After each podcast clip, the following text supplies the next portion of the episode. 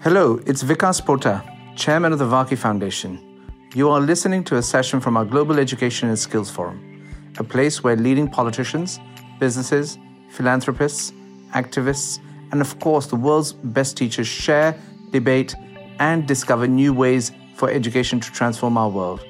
Keep the global conversation going and share your thoughts on the topics discussed with the hashtag GESF. My name is William Stewart, and I'm the news editor on the Times Educational Supplement in the UK. And it gives me great pleasure this afternoon to introduce this session with Andreas Schleicher, someone who has given us personally a lot to write about over the last few years. Um, Andreas was once memorably described by um, England's former Education Secretary Michael Gove as one of the two most important people in world education. And I think, as the OECD official behind the PISA study, um, Andreas has more than lived up to that billing. Findings from PISA have become increasingly influential on world education to the point where sometimes it feels like a country's entire education policy can be based around the PISA's findings and sometimes the desire to move up the rankings. So I think what I'm trying to say in short is that what Andreas Schleicher says does matter. Um, today he's going to give us his thoughts on how we can educate our students for the future and give them the knowledge, skills, attitudes and values that matter for success in tomorrow's world. So Andreas, over to you. Thank you, Stewart, and um, thank you for attending. Uh, it is always so, so much easier to educate children for our past than for their future. And in fact, education is a quite conservative social enterprise. And sometimes we as parents are more part of the problem than part of the solution. We get very anxious when our children no longer learn things that were so important for us. And we may get even more anxious when they do learn things that we did not learn no, when we were young. So I think, and teachers are often more inclined to teach how they were taught than how they were taught to teach. And uh, as a policymaker, you can lose an election over education, but you never win one over education simply because it takes so much time to translate good ideas into in a better outcome. So that's really what makes education very, very tough. And you know, before talking about the future, just one slide on the past of education. You know, we track educational outcomes, as Stewart, as you mentioned, through PISA quite carefully. And um, in 2006, we started to look at the capacity of students to think like a scientist. We were not so interested in how much scientific knowledge they accumulated, but we wanted to know, you know, can they design an experiment? Can they actually understand the difference between questions that are scientifically investigable from those that are not? And you know, 2006 is a long time ago. For many of us, it's hard to remember those days no? because it's actually the year before the smartphone was invented. No? We didn't have technology as we do today. Now, Twitter was still a sound, the Amazon was still a river, and many of these things we take for granted these days did not exist in those times. But when you actually look at learning progress, even in the wealthiest countries of the world, the OECD, things didn't change very much. And the world didn't stop in 2009. Remember, that was the year when Google Maps came out, maps became dynamic cars became electric, starting to drive without a driver. And, and again, we haven't seen that translating into better scientific thinking skills. We taught students more stuff, we've put more things on top of the curriculum, but their depth of understanding hasn't actually changed very much. And if you just look at the time between 2012 and 2015, you know, robotics, cloud computing, biogenetics, big data, huge changes in the world of science and technology. And actually, things are turning backwards in a way. Again, students learn more things, but their depth of understanding isn't better. If you would see that chart on a brain scan, you know, you get very worried in a hospital. And fortunately, there are some countries, you know, where have that buck the trend. You know, Portugal, a relatively poor country in Europe, continued to improve. Singapore is moving from good to great, and you know, some regions in Shanghai you can barely put on that map. So there is some progress, but in generally not much. And when you think, you know, the first thing we always taught is the kind of knee-jerk reactions about money. And you can say money matters for some countries. No? On the left side, poor countries, you can do a lot with adding more resources to the system. But actually, much of the industrialized world, that link is not so clear. Even time. Here on this chart, I show you the volume of time that students spend in school in blue and the volume of time that students spend learning out of school, tutoring, all sorts of things like this. No? And there are huge differences. No? The country where we are in is the winner on the list. You know, students learn almost 60 hours per week. No country for which we have data invests more time in the children. You look at Finland on the left side, a little bit more than half of that time. Huge differences in the volume of learning time students spend in school.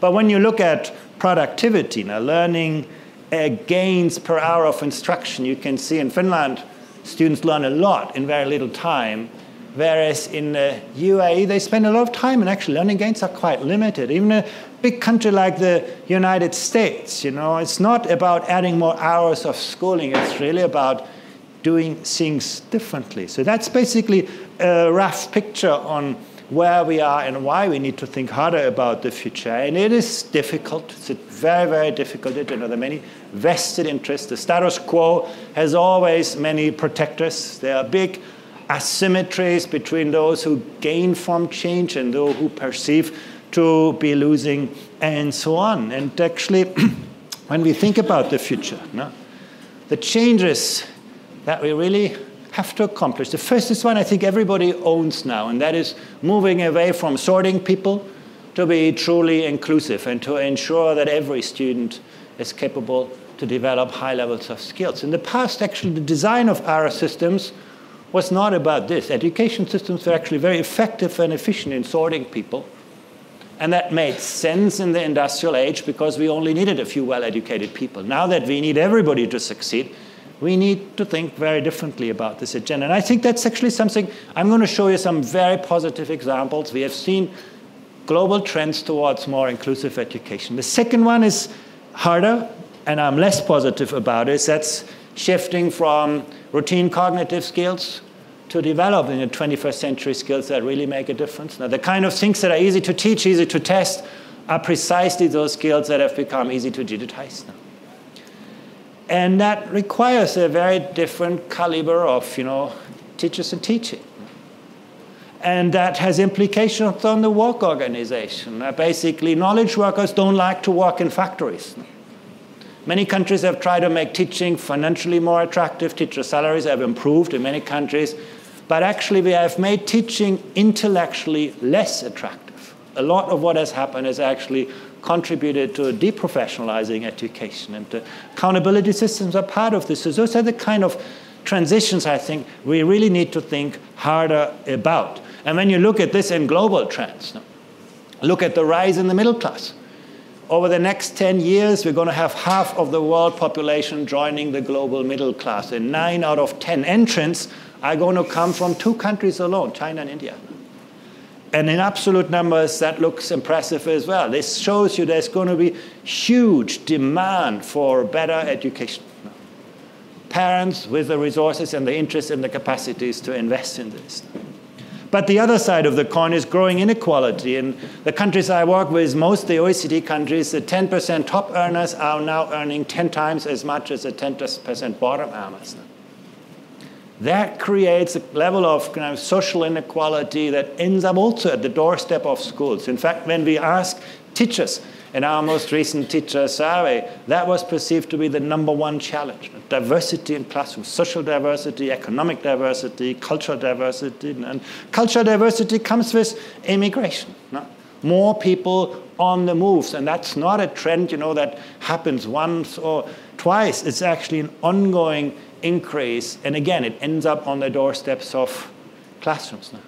When in this round of PISA we focus on global competency, the capacity of students to see the world through different lenses, different perspectives, appreciate different ways of thinking, different ways of walking. Now, this is why.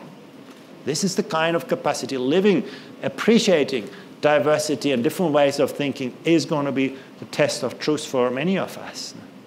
Rising volatility, we save less and you know we borrow more, and that means actually a lot of volatility in our systems. Education everywhere. You're going to see that even on the rise. No?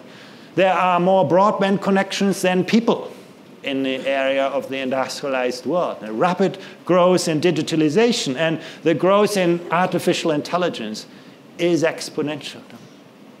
And that growth in artificial intelligence pushes us to think much harder of what makes us truly human. How do we complement the artificial intelligence of computers rather than substituting them? If we end up making students almost as smart as a smartphone, we educate second class robots, not first class humans. And I think the challenge is very, very real when we design and implement curricula. If you think about it, you know, the smartphone got knowledge into everybody's fingertips. Shortly afterwards, the real world and the virtual world began to merge, and everybody got connected. That's the great side of you know digitalization. But if you think about what it does to education, is that it actually makes many things much harder. When you think about teaching people to read, literacy, in the past it was about you know teaching people to extract knowledge from prefabricated sources and when you didn't know the answer to a question, you can look it up in an encyclopedia and you can trust the answer to be true. That was relatively straightforward. Today, when you don't know the answer to a question, you look it up on Baidu or on, on Google and you find a million answers to your question. And nobody tells you what's right and what's wrong, what's good, what's bad. Learning today is no longer about teaching people something, it is about giving them a reliable compass and the navigation tools to find their own way. Literacy is about constructing knowledge, not about extracting knowledge. And, and I could make the same story about mathematics, about science, about history. In the past, history was about teaching people names and places. Today is about understanding how the narrative of a society has emerged, developed, grown, sometimes unraveled when the context changed, and what it means for where we are right now. Thinking like an historian. The, all those paradigms have shifted in the face of digitalization. I just said, you know, how great it is that we are all connected. But what technology does, it brings you together with people who think like you, who look like you, who are like you, uh, who walk like you. It's actually, our data show it's much harder today for people to experience diversity than it used to be for us as children. It sounds the opposite. But that's the reality. So again, you know, teaching global competency, teaching empathy, interpersonal skills, no? those are actually the skills of the day. And when you look at this in the light of PISA results, you can see the majority of people, young people, say they feel really bad if they're not connected. Being connected has become like drinking water or you know, uh, breathing air. And actually, the time that students spend online uh, on a typical day has, in some countries, doubled in a period of three years alone. The virtual world is becoming the real world for people, raising huge questions in the world of work. You can see, I mentioned this already, no? routine cognitive skills are losing rapidly in value. No? What we are very, very good at at school. But when you look at the rising lines, one has to do with you know, non-routine analytic skills, you know, solving complex problems, creative thinking. But actually, if you look carefully, the, the line that rises fastest is actually about social skills. Social and emotional skills are the one that have become the big driver in the age in which we live. And we talk about social skills in national curricula. Every curriculum has in its front, you know, students should be able to think for themselves and work with others. We all know this. But you look at the reality, which puts students in the classroom with people sitting, behind desks, and then at the end of the year, we give them a test to see whether they are better than the neighbor, and we talk about collaboration. So there's a big mismatch between the design of our systems and the aspirations of curriculum. At the OECD, we've been thinking very carefully about this. And the first is when you look at knowledge. Now, knowledge obviously is always the foundation, but there is a big shift from content knowledge to epistemic understanding. Can you think like a scientist? Can you think like a mathematician? Think like an historian? Think like a philosopher? Can you do that all the time? Can you look at problems from disciplinary, different disciplinary angles? Very, very important. On the skill set, you know, when we talk about skills, the first thing that we talk about is typically, you know, again, cognitive skills, creativity, critical thinking. But keep in mind, what is really on the rise is the need for social and emotional skills. And of course, attitudes and values. This is where things get really, really tough. But you know, if people don't have a floor under their feet, they're going to build walls around them. We see this everywhere. So the teaching of values, past you could rely on parents, you could rely on society, on lots of things. Today, that is actually a big challenge for schools. So. And what is competency? You know, people debate that all the time. It's actually quite simple. It's our capacity not only to know something and to be able to do something, but our capacity to mobilize our cognitive, social, and emotional resources in a context. We've come to sort of three classes of competencies that are really central for the future, and they are built around the concept of student agency. When I say that, I'm, this is something, if you think about it carefully, this is transforming everything. We've designed our systems mainly about students as passive learners who absorb material. The future of learning is about students being active in the process, acquiring knowledge, developing, and that requires a very, very different set of pedagogical experiences. Why do I say this? Because passive learning works up to the end of the schooling, but you can no longer prepare yourself once for your lifetime. The test of truth these days is are you going to continue expanding your horizon every day afterwards? The biggest challenge for our society is really, you know, can we cope with change? Do we have the mental resilience and the capacities to continue to grow in a rapidly changing world? And I don't think the answer is out there. This is the kind of things that build agency at the center. And we also look not only at as agency for individuals, also co-agency. Can you actually build a shared understanding, work with people who may be differently from you? Can you actually do something that builds something of intrinsic positive worth, creating something of new value? No? That's probably the easiest to grasp difference between us and computers. No? artificial intelligence is very, very good to make predictions from large amounts of data. Actually, artificial intelligence is not very good in lateral thinking, expanding the horizon, thinking around the next corner. That's where humans still have a very, very big advantage. Our capacity to reconcile tensions and dilemmas, managing, navigating ambiguity, solving problems that are complex, fast changing. And again, taking responsibility, turning that into action. Very, very important drivers of success. Now, when you think about the pedagogical environments behind that, you know, the first thing I would highlight is our capacity to be open to the novelty, open to the future. Easy to say, hard to do. Openness, uh, we are very, very good in transmitting our wisdom to the next generation. We know how to do that. We are not that good in having young people question the established wisdom of our times. Small children are very entrepreneurial, maybe more than you like, very creative and so on, but actually, our systems are not designed to nourish this, to actually help people to be open, to look around the next corner and so on. Reflection, stepping back, seeing the bigger picture, seeing the forest among the trees, and again, you know, taking action. None of this is going to help you if you cannot convert your cognitive, social, and emotional resources into some form of action. Now, let's have a look at some of the countries. You know, one of the countries that comes always out really, really well on comparisons like PISA is Canada. No? Always a top performer. And you can see they are doing very well on critical thinking. No? And what's interesting is that the Canadians have succeeded to embed critical thinking in almost anything they teach. The bar is many, many colors means that those kinds of critical thinking skills are embedded in many curricular domains. They're very, very good on the communication angle. They're quite good on the problem solving. But look at the next column. When you look at social skills, cooperation, it's almost non-visible, the bar. I'm not saying that Canadian teachers don't develop social skills, but it's not an intended part of the instructional system. Let's have a look at another top performer, Japan. You know, if you think about a large system that consistently comes out well on you know, PISA and international comparisons, it's Japan. But look at this. You know, the Canadians were doing really well on critical thinking. That's not a great strength of the Japanese instructional system. But remember, the Canadians were not so good on social skills, that's actually one of the big strengths of the Japanese curriculum now. And it's not because Japanese have a different culture, that's often what people say. It is actually a quite intended part of the instructional design. Older students helping younger students doing their homework. You know, the teacher cooking the meal with the students.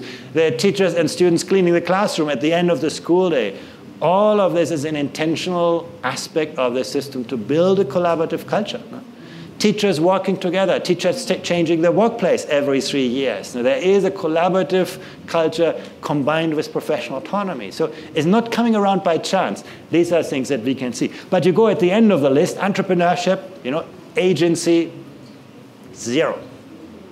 Again, I'm not saying that there are no Japanese entrepreneurs very successful. They are, of course but it's not an intended part of the system.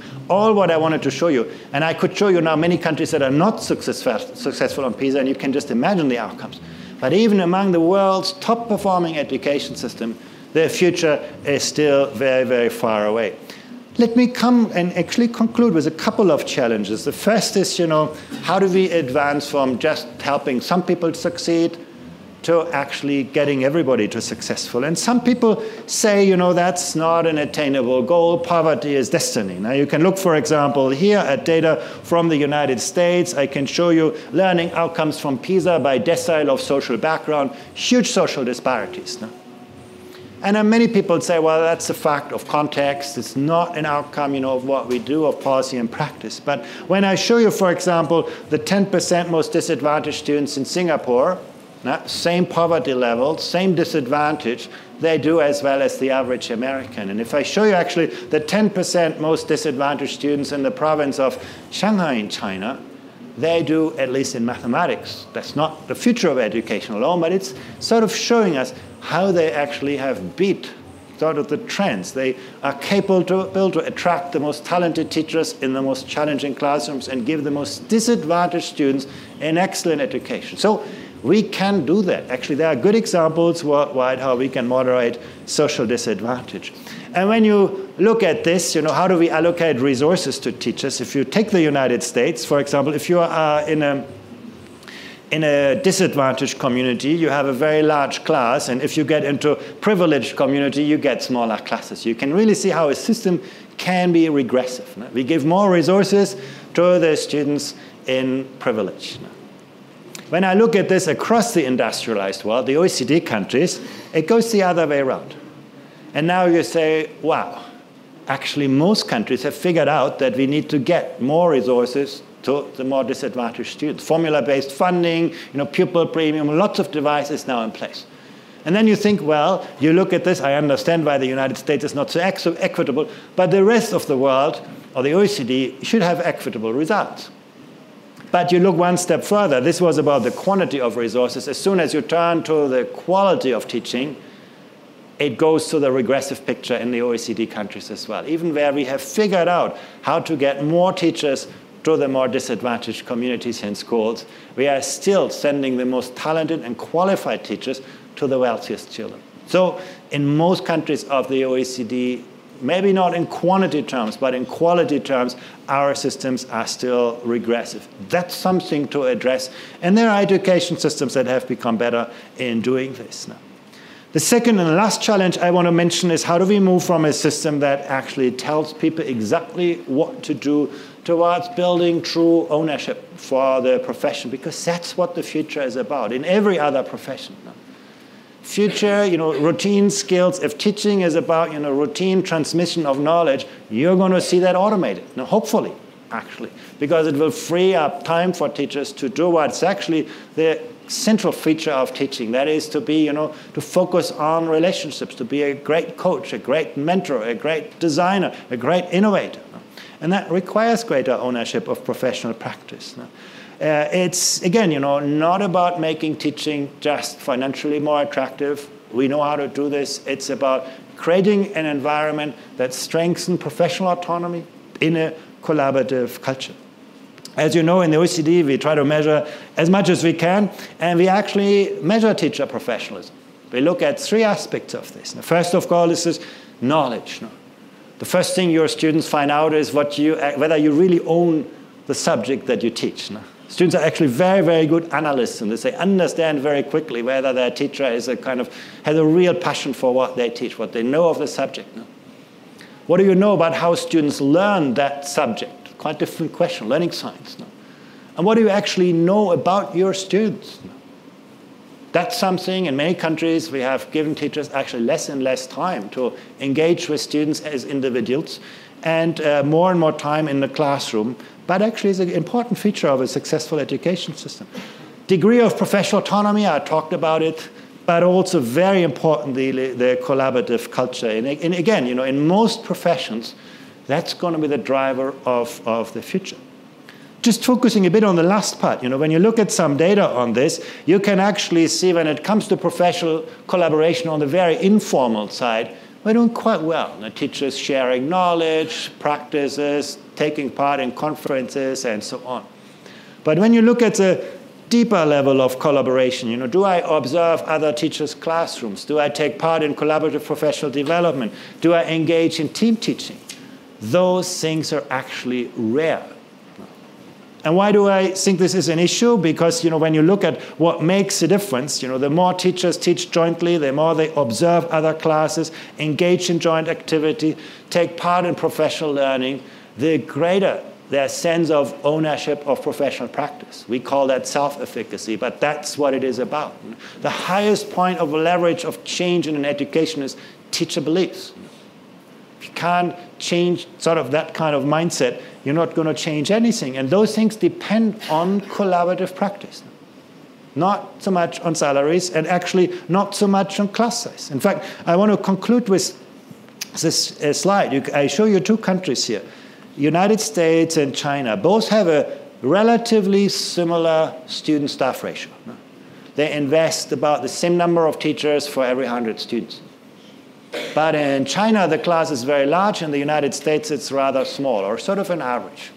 And now you might think, well, the United States got it right. You know, smaller classes are always nicer, more pleasant, and more attractive to parents. No? But it comes at a very high price. Actually, in the United States, teachers have almost a very little time to do anything else than teaching. No? You spend one hour teaching after the other, and there's very little time scheduled for other things. If you're a teacher in you know, China, you teach between 11 and 16 hours per week, and you spend a lot of time individually with students. You spend a lot of time with your colleagues, you know, framing good practice, analyzing practice, doing research, creating innovative practices, and so on. Very, very different work organization that actually leads to much greater sense of professionalism. Singapore, very, very much the same kind of story. And now you may tell me, well, smaller classes may not be so effective, but they are a driver of teacher job satisfaction. But actually, we surveyed that as well. And you can actually see, we found actually no relationship between whether teachers were happy with their jobs and the size of their class. So, what makes teachers happy? Actually, the answer is very much the same. The biggest predictors of teachers' job satisfaction is teacher professionalism teacher professional knowledge, professional autonomy, and the collaborative culture. They predict very well the, the, extent to which teachers are satisfied with the profession, with the work environment, self efficacy, and interestingly, even the status of the teaching profession in society. If we want to improve the status of the teaching profession, you know, let's not deprofessionalize teaching, but making it more of a profession. That's really what the future is about. And you can see there's huge variability across countries in the status of the teaching profession. If you are in Singapore, in Korea, in Finland, teachers see themselves as highly regarded in the profession. If you go to the end of the scale, you know, my children go to school in France, only five teachers in a hundred see themselves as respected by, by the society. It's not because they get low salaries, is because those other ingredients are not there. Now you can say, oh, well, this is just teachers complaining. But actually, it is one of the best predictors that we also have for the educational outcomes in a country. So lots of challenges, but also I do believe there are many interesting and promising angles of how we can see improvements. Thank you so far and look forward. Thanks.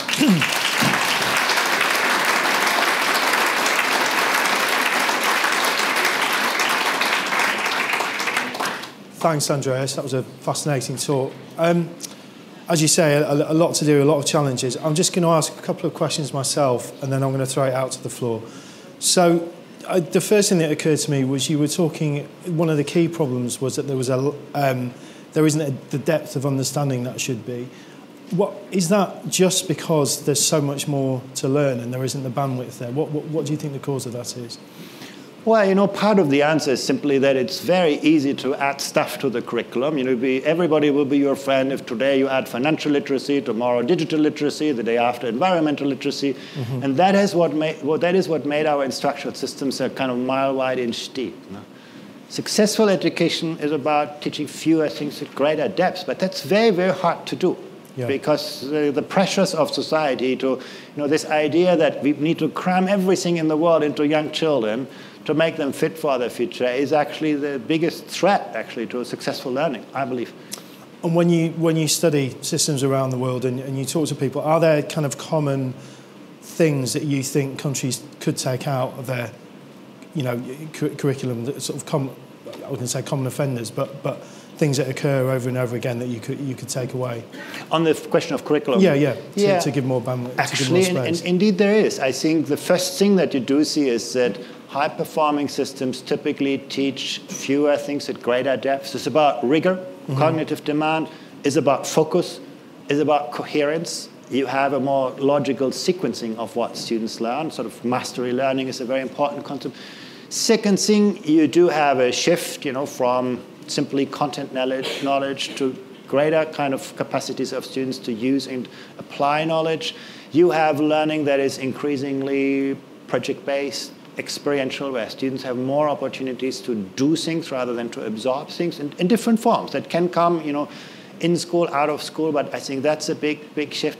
And you have greater recognition that some things are caught, not taught, particularly when it comes to social and emotional skills. Mm-hmm. Again, you know, Japanese teachers, Singaporean teachers do spend more time with students to engage with them as learners rather than just being instructors. And I think those are really, or Finland would be a good example of this as well. I think those are features of curriculum design that I think are quite common in high sure, performance. Sure.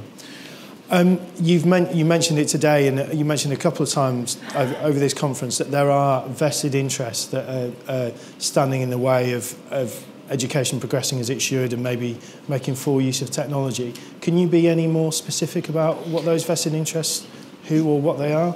Yeah, you know, some of those vested interests are actually design features of our systems, uh, gateways, for example. We mm-hmm. often, you know, put in new curricula, instructional systems in place, but we don't change the exam systems.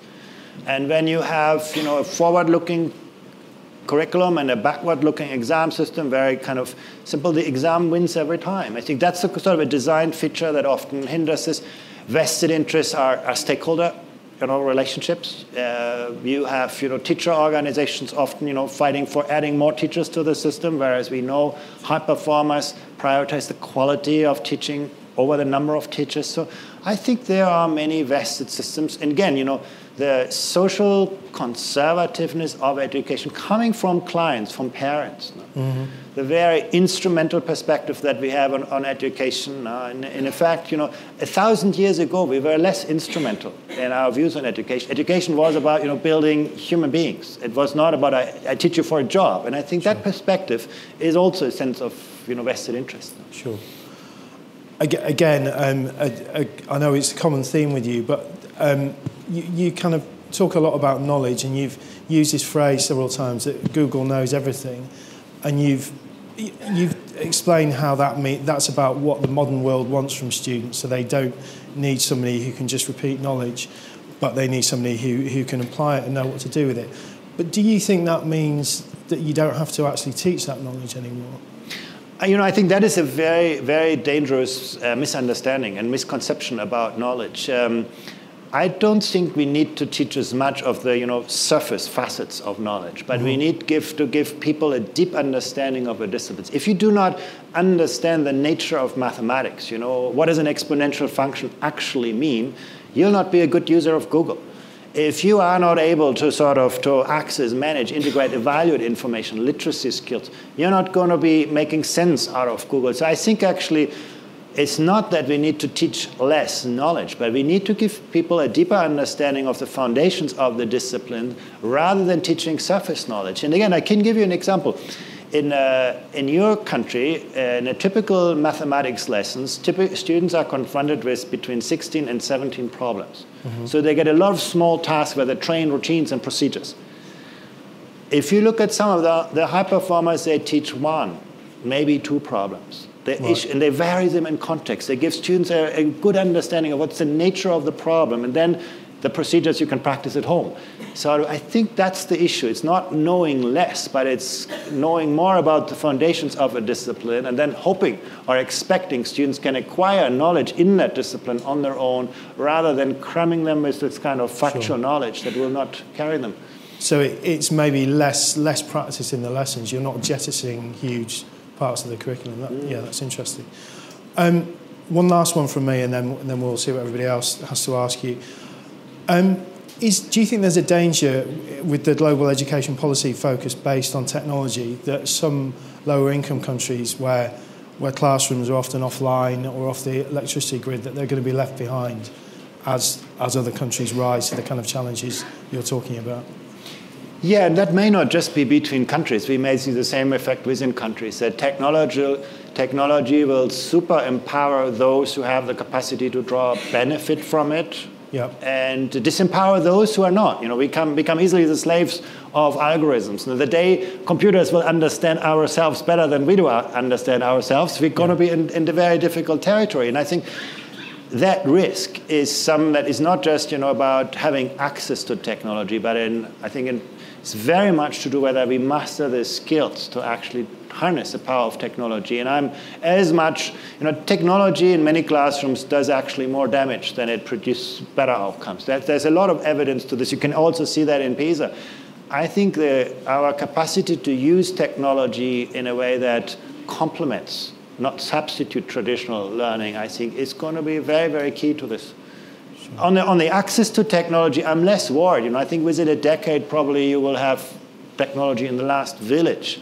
That's right. much easier to achieve than giving people the kind of cognitive, social, emotional skills to actually take benefit from that. Right. Right. Well, if we could have some questions. Um, if you could say who you are and keep it to a question rather than a statement because we're short of time, please. Can I start off with uh, this lady in the front row, just, just here? Sorry, not front row, second front row. Um, hello, I'm Helen Charman. I'm from the Victoria and Albert Museum in London. Um, your uh, reference to autonomy reminded me of Harold Perkins' work on open professionalism with this rubric of autonomy, discretionary judgment, expertise, which all centre, uh, to my mind, on trust.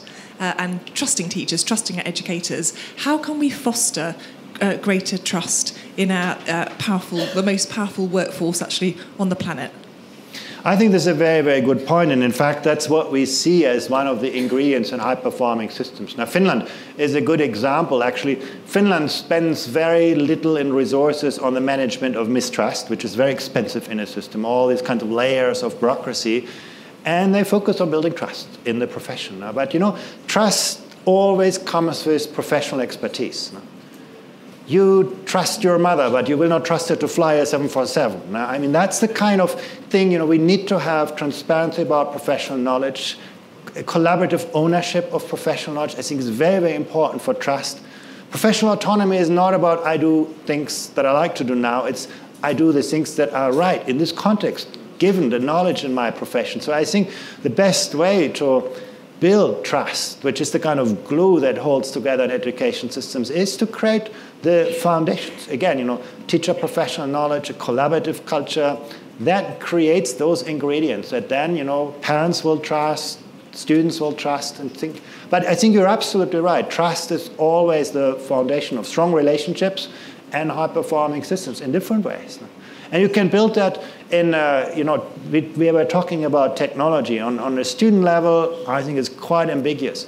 On the teacher level, technology can be a very, very powerful tool to connect teachers, to build platforms for co creation, and so on. And that's where trust comes from. Trust never is a prerequisite, trust is always an outcome of how we work. Thank you very much. This gentleman here, please.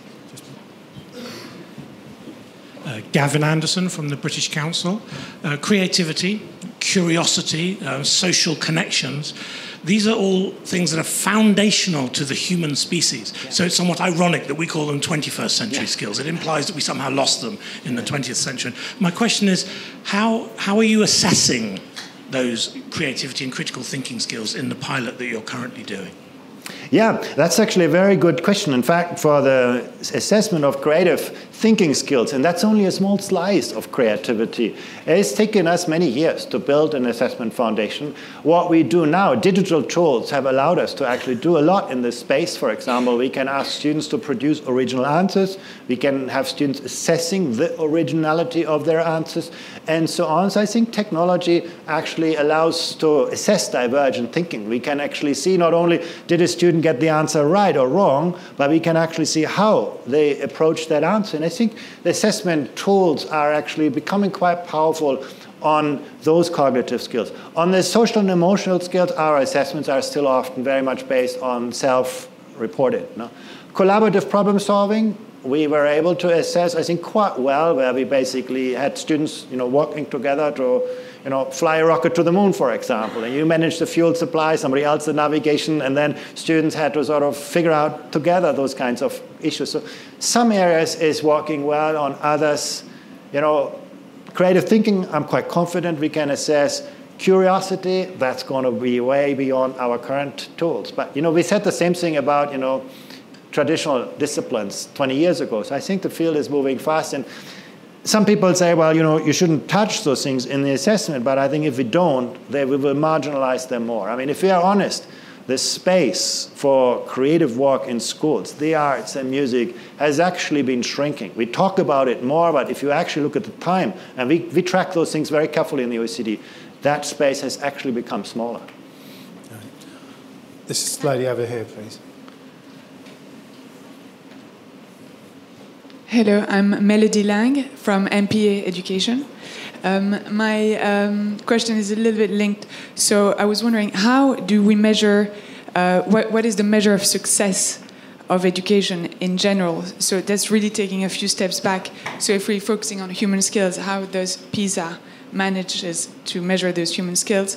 But or do we take another step back and saying, is it about economic growth of a country, or is it about achieving the UN SDGs? Well, you know, I think the UN SDGs is a good framework for measuring success of humanity. I think that's actually the best that humanity has come up with. Um, and, uh, but obviously, it means that success can only be seen much beyond your initial schooling career. So when we look at school, school students, we only have a kind of small slice of this. The long-term success of yourself is, you know, a long-term picture. What we do in, in the context of PISA, we measure cognitive skills, we measure social skills, we measure some of the emotional attributes. We look at life satisfaction of students, student well-being. And sometimes they go together, sometimes they go in very different directions. No? You look at Korea, they come out really on top of cognitive skills. They come out quite low on student well being, on life satisfaction. You look at Estonia and Finland, they somehow get both right. Uh, the Netherlands as well, Switzerland to some extent. You look at South America, students are quite happy, students satisfied with their lives, but not doing so well cognitively. So, this is all the short term picture. But it's like taking a photograph. The real interesting part is the movie that evolves when people graduate from school and the role they play and the contribution they're going to make for themselves and for society. And that's obviously beyond uh, schooling. But I hope the SDGs will encourage us to actually measure success much more holistically. Can we have this gentleman over here, please, in the red shirt? Sorry.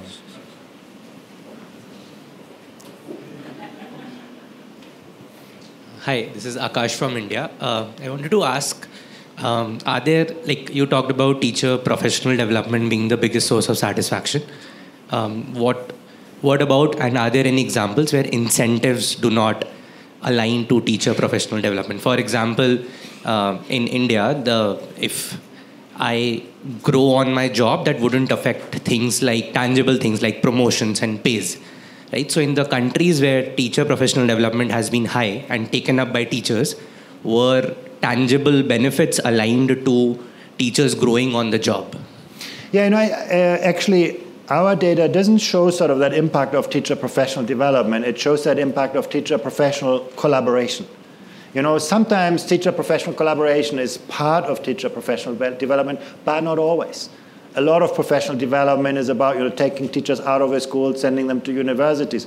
We do not see that positive impact there. The actually predictive outcomes really comes when you create settings in a school where teachers work together to frame good practice, where they share their experiences, observe other teachers' classrooms, engage in joint teaching activities. And that's something that public policy can do. We can create those kinds of spaces. Sometimes, you know, a greater focus on cross-curricular learning.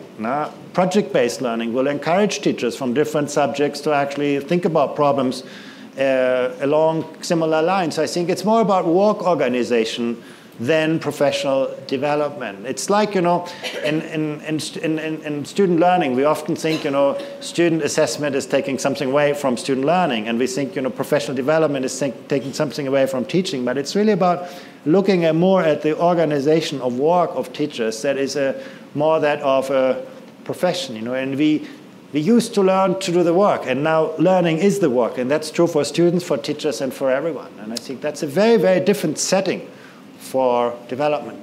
Okay, we've got time for one very quick last question okay, from this lady thanks. here. Um, my name's Kat Thorne. I'm from the Commonwealth Education Trust. I'm the CEO. It was really good, actually. I didn't get a chance to answer my question because it follows on from what you just said. Um, we're, we've got an initiative called Teach 2030, and I think what we see is that. Um, we're teaching teachers the same way we've been teaching students, which is, you know, yeah. teacher at the front of the class. So I was interested to hear we've been testing a, an initiative where, as part of our taking training to the teachers um, initiative, we're putting CPD on the timetable so that, you know, it's a really, really very simple, small strategy, but seems to be working because when it's on the timetable and it's driven by teachers, so it doesn't have to be doing our program each week, but it could be as you said, that they just they just spend that time sitting together for 45 minutes or 30 minutes, which is a you know something that they just it's a it's a novelty and it's some a luxury could they you, don't normally sorry, have. Could you just say what the question is? So yeah, what's what's your opinion? Sorry, what's your opinion on on sort of simple strategies like that? How effective can they be, and how can we change a shift from teaching teachers to teachers actually be, taking more responsibility for their own professional learning? There are actually many really good examples around the world. I mean, professional learning communities in schools are quite well established in many high performing education systems, mentorships, coaching, where teachers actually uh, play an active role in helping other teachers grow in their profession. Sometimes that in, it, in itself is reflected in teacher evaluation schemes. So I think there are actually many, many. It's about combining, you know, teaching, research, and design, those aspects in one, rather than saying you, you teach and then we train you to teach the next kind of groups. That's teaching and learning. You know, your students will not become lifelong learners if they don't see their teachers actually as active lifelong learners. And I think that's creating an environment for that does require some time. And that's actually what we see most high performing countries ask teachers to teach less but to work more, and they actually have more dedicated space to that kind of development. Thank you very much indeed. Thank you, Andreas. That's all we got time for, but thank you. for a fascinating talk. Thank you. Thank you.